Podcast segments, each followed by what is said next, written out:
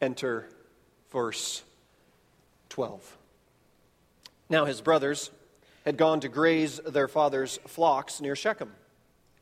And Israel, remember who's Israel? Israel, when it's a person in the Bible, is who? It's Jacob. Israel, when it's a geographic area, is the country we know is modern day Israel or land of Canaan in the Bible. So here Israel says, Jacob said to Joseph, As you know, your brothers are grazing the flocks near Shechem. Come, I'm going to send you to them. Very well, he replied. And so he's going to send out, see kind of the management role, right? You've got Joseph, favored son, bright coat, not working up a sweat. Brothers are probably out doing the sheaves of grain thing, working up a sweat, and he's going to go check on them. And here you see verse 17 and following. They moved on from there, and the man answered, I heard them say, Let's go to Dothan. Joseph went after his brothers and found him near Dothan. But they saw him in the distance, and before he reached them, they plotted to kill him. You can see the family dynamics are going well here. So they're continuing to not have a lot of brotherly love for one another. There's not a lot of unity in the household. There's fracturing, there's jealousy, there's hatred, there's bitterness, there's anger, there's resentment. Nothing any of us can identify with in any of our extended family circles. But just kind of imagine it with me for a moment that there might be some drama and difficulty in the family circle, and that's what you've got here with his brothers. It might not be plotting in the field to kill, but there's definitely some imaginary conversations taking place that are an awful lot like that. Verse 19 Here comes that dreamer, they said to each other. Come now, let's kill him and throw him into one of these cisterns and say that a ferocious animal devoured him. Then we'll see what comes of his dreams. So here's what a cistern is not a 2016 reality we know a lot about, but it's an underground like cavern, underground cave where they kept water. So that would have been a common visual sight when you were out in the fields in Joseph's day. There had been like a rock type cover, a manhole cover, and underneath would have been a large cavern, most often filled with water. And the idea that the brothers have is hey, let's take Joseph out once and for all. They're tired of looking at his coat. Let's slaughter one of these animals, dip his coat in the blood of the animal, throw him down in the cistern, throw the rock over it, and he'll be forgotten. No one's ever going to know what happened to Joseph. We'll go back and tell dad that Joseph died as attack of a ferocious animal, and all will be great. That's the story that's going on in their minds. Verse 21 When Reuben heard this, now who's Reuben? Reuben is the oldest son, firstborn of Jacob. He tried to rescue him, rescue Joseph from their hands. Let's not take his life, he said. Don't shed any blood. Throw him into this cistern here in the desert, but don't lay a hand on him. Reuben said this to rescue him from them and take him back to his father. So you see, God has already set up something here for uh, Joseph, that he's got someone looking out for him. Verse 23 So when Joseph came to his brothers, they stripped him of his robe, the richly ornamented robe he was wearing, and they took him and threw him into the cistern. Now the cistern was empty, there was no water in it. Why is that an important point? Because if there was a bunch of water in it, he was going to be drowning in no amount of time. So this particular cistern was dry. So it'll help us understand the rest of the story here. So he's down there in the cistern. Brothers have taken the robe. They're planning on dipping the robe in some animal's blood. And lo and behold, some Midianite merchants come by. Verse 28. His brothers pulled Joseph up out of the cistern and sold him for 20 shekels. 20 shekels is 20 50 cent pieces. Now, brothers and sisters, I don't know how you feel about your brother or sister. Maybe you felt like 20, 50 cent pieces is about, that's basically what they're saying. He's worth about, yeah, 10 bucks to us of silver to the Ishmaelites. And they took him to Egypt. So instead of, so they kind of heed Reuben's advice. Hey, let's not kill him. Let's make a few bucks out of this deal. Let's sell him to these Midianites who are going to take him on a wagon ride headed to who knows where, Egypt here. And then we'll take the robe that's been dipped in blood and we'll take it back to dad and we'll tell dad Joseph's dead, attacked by an animal. Jacob is grieving, thinking his son has died. Remember, it's his favored son, one of the children he had with Rachel. Verse 36 Meanwhile, the Midianites sold Joseph in Egypt to Potiphar, one of Pharaoh's officials, the captain of the guard. So, first observation from the story today is that giftedness doesn't come prepackaged with character. The possession of spiritual gifts doesn't automatically equal the deployment of those gifts. There's some strengthening of the beams of the interior world of our lives that's a necessary precursor to the deployment of whatever spiritual gifts, leadership, and influence and responsibility that God wants to entrust us with. Whether that's be it in the church setting, in a business setting, in an entertainment and sports setting, whatever it is, that there's this interior work that's needed to uphold the weight of the giftedness. And second observation now is that God does some of his best interior type work, scaffolding type work in cisterns and on wagon rides. Have you been in the cistern with the Lord before?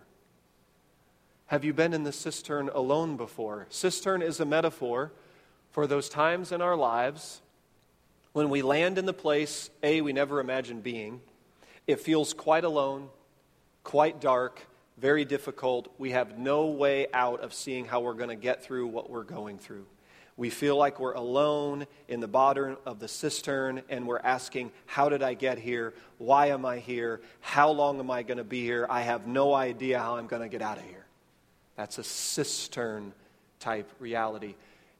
And do you know why God, He's certainly not the one causing the circumstances to occur like this in Joseph's life. But here's what I think Romans 8 is referring to Romans 8 says, God works all things together for what? For the good of those who love him. That doesn't mean everything is good. Not everything we experience is good. The betrayal that Joseph's experiencing at the hands of his brother is not good. But what God's saying is God can use that betrayal for something greater and more glorious. The hole in your soul is for the glory of God to shine through.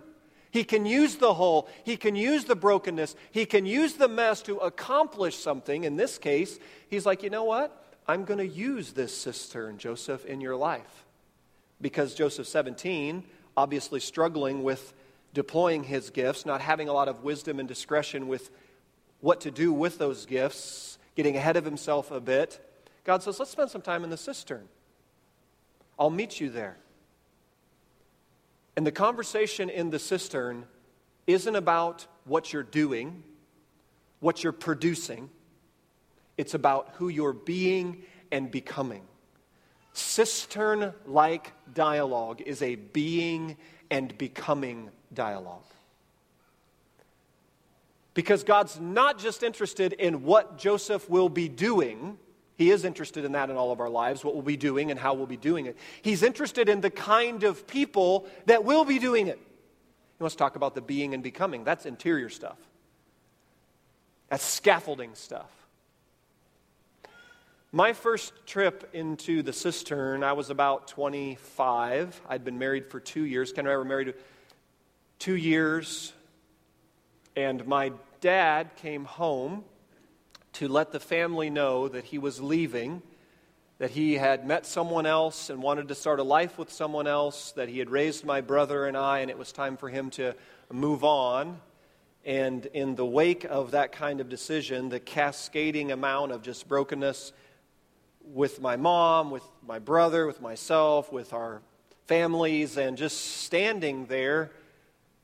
And then within 12 months, Kendra's father had the same conversation with her mother and the family that he had met someone else and he was exiting. So, in the first three years of our marriage, both our fathers exited the family scene.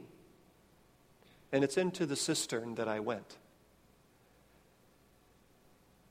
And I talked to the Lord about, Lord, why, why am I here? And you know, sometimes you end up in the cistern because of the sin of others. That's Joseph. Joseph ended there because of the sinful choices of others. Do you know that sometimes that's what happens to us? We're thrust into the cistern because of the choices others have made around us. And that's a whole other layer to the story, right? Then you got to work through kinds of forgiveness issues and reconciliation issues, and then Sometimes we're in the cistern because it's a self inflicted cistern. Sometimes we made some pretty terrible decisions that landed us in the middle of the dark, all alone, at the bottom of that cave because it's pretty much on us. And then other times, It might not have been either of those. It's just simply living in the center of God's will lands you sometimes at places where you're going to live in the darkness of your aloneness because God's going to be there. And God's got some work to do. And it's the kind of work that doesn't happen with the noise and distractions of life. I know for me, there can be a, an, in the air we breathe culturally, just kind of a, it's easy to drift into just being distracted. Like, I don't have to work at being distracted. I don't have to work at living a noisy life. I don't have to work at living full and fast. We just kind of drift, and that just comes natural to us these days. What I have to work at is being still and being quiet and listening and paying attention to God. Those are things that I, I, I know for me, I got to work at those things. I don't drift into those things. I got to work at it. And guess what God says? Hey, Simpson, I've got a great place where I can get at some of that interior world. It's called the cistern. So at 25, there you are. It was all kind of family related stuff. And then a few years later, it was 2001 around here, and we had just moved into this facility. We just purchased the ground and relocated the church, and several new families were coming, and several new staff were being added, and lots of new ministries were going on. And, and as a leadership group, we were just kind of tired from the long run it took to kind of get through all the building, construction, moving, transitioning. So it was just kind of a physically difficult time, which is an emotionally difficult time, probably emotionally vulnerable time as I look back at it. And then there was one of the staff members that we hired had decided that he had a better plan and vision for Eagle Church than anyone else around here. And I remember the meeting when he sat down with me, and he, he also had the same meeting with Carrie, the founding pastor of Eagle. And he said that there was him and a group of other, a few staff and some other leaders and some other members of the church that just think it's time for uh, Eric and Carrie, time for you to move on and find something else to do with your lives. And that they had some bigger plans and visions and dreams for Eagle Church that didn't really involve us. And, and it was into the cistern I went. I thought these were friends. I thought we were doing life together. I thought we were family. And I didn't think a family just kind of handled some things this way. And, and I just had all these questions. I'm like, Lord, how did I get here?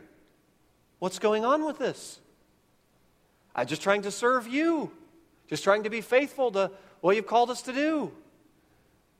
And that group continued to be quite upset about things, so they rallied some folks together and took a handful of people and went off and started another church just down the road. At least they attempted to start another church down the road. It didn't really last, lasted about six months, and then it disbanded, and they all went their own ways. Because I think the base from which it was starting wasn't a spirit led type base. It was probably a base more out of anger and frustration towards other things. That's never a good base to make those kinds of decisions and starts from. And into the cistern I went, saying, Jesus, help. I don't understand this. Is this my new normal? I never wanted this new normal. What do I do with this? Where do we go from here?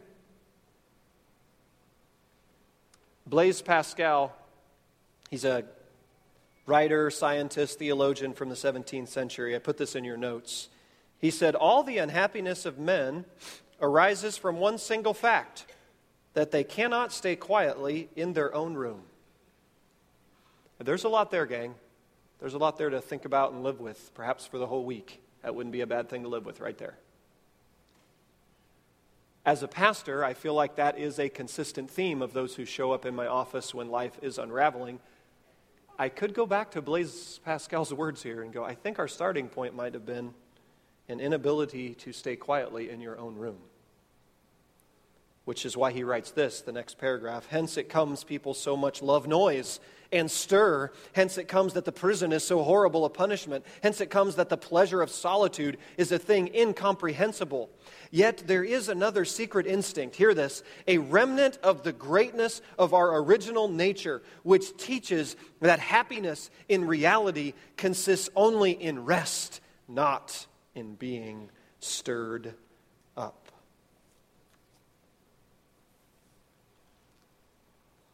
You see, giftedness doesn't come prepackaged with character. God knows the beams of our interior world are going to need a lot of work done. And often, students, high schoolers are in here today. Hey, students, heads up. I think Joseph's a great profile for you guys in the season of life you're in. Because if you give yourself in your 20s to pay attention to the cistern like realities of learning to be still, of learning to handle solitude, of allowing the Spirit to strengthen the scaffolding on the inside, if you steward the 20s well, then as your life spreads out in the 30s and 40s, you'll have a substance from which to draw from. There'll be a sustainability. You won't crash and burn when you get to your 40s and 50s and drive it off a cliff. And how come you see so many families and so many marriages and so many leaders just driving it off a cliff? I think a lot of it comes back to this. They were convinced at a much earlier age than perhaps God knew right then. They weren't ready. They were convinced they were ready, pushed all that to the side, and said, I want to lead and rule in the way I want to lead and rule. And the scaffolding, the beams are too, they're too thin. They're too small. They're too weak. They won't uphold the weight as the giftedness thrusts you into higher positions of authority and responsibility and decision making and balancing work and family and ministry and all the things that come with it, and then crash and burn. I think when the gap between giftedness and character gets too wide for too long, set the timer, put it on the table, and simply wait. Implode is only a matter of when, it no longer becomes a question of if.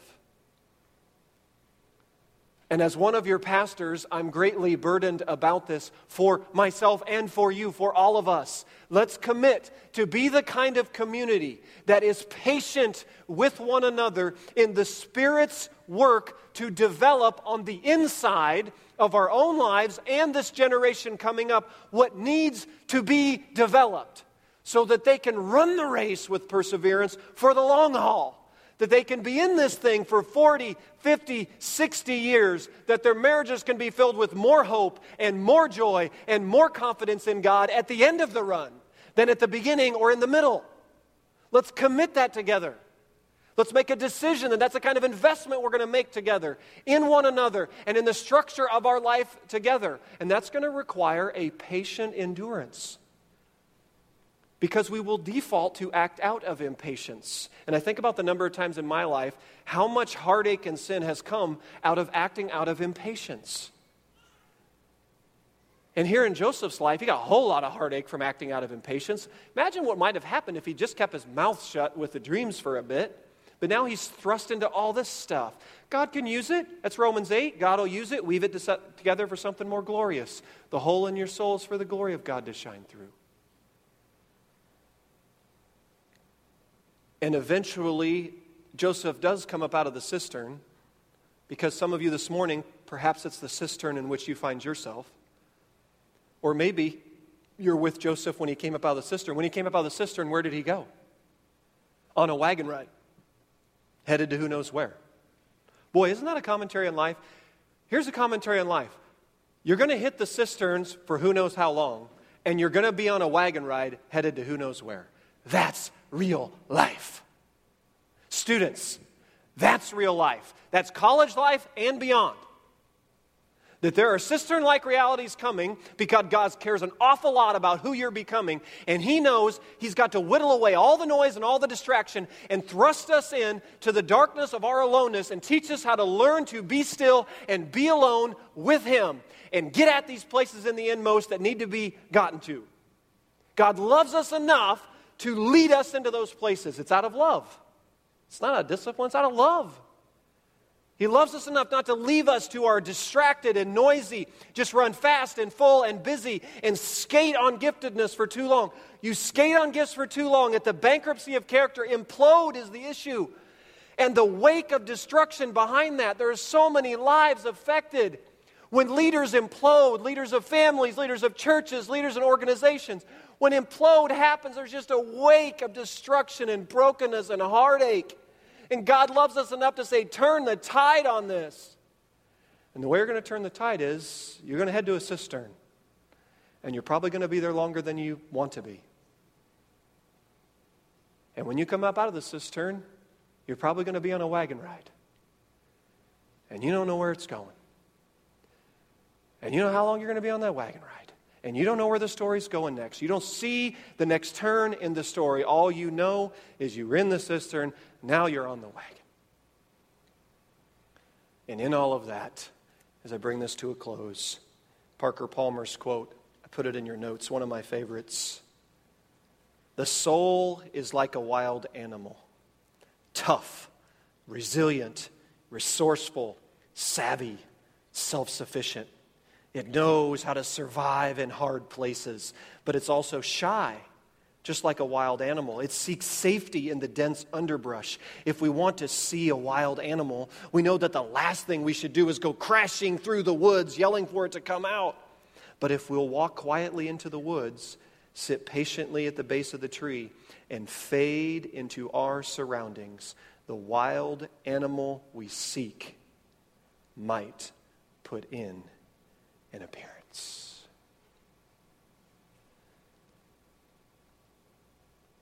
I don't know where this morning finds you. Perhaps in the middle of a cistern, perhaps on a wagon ride headed to who knows where.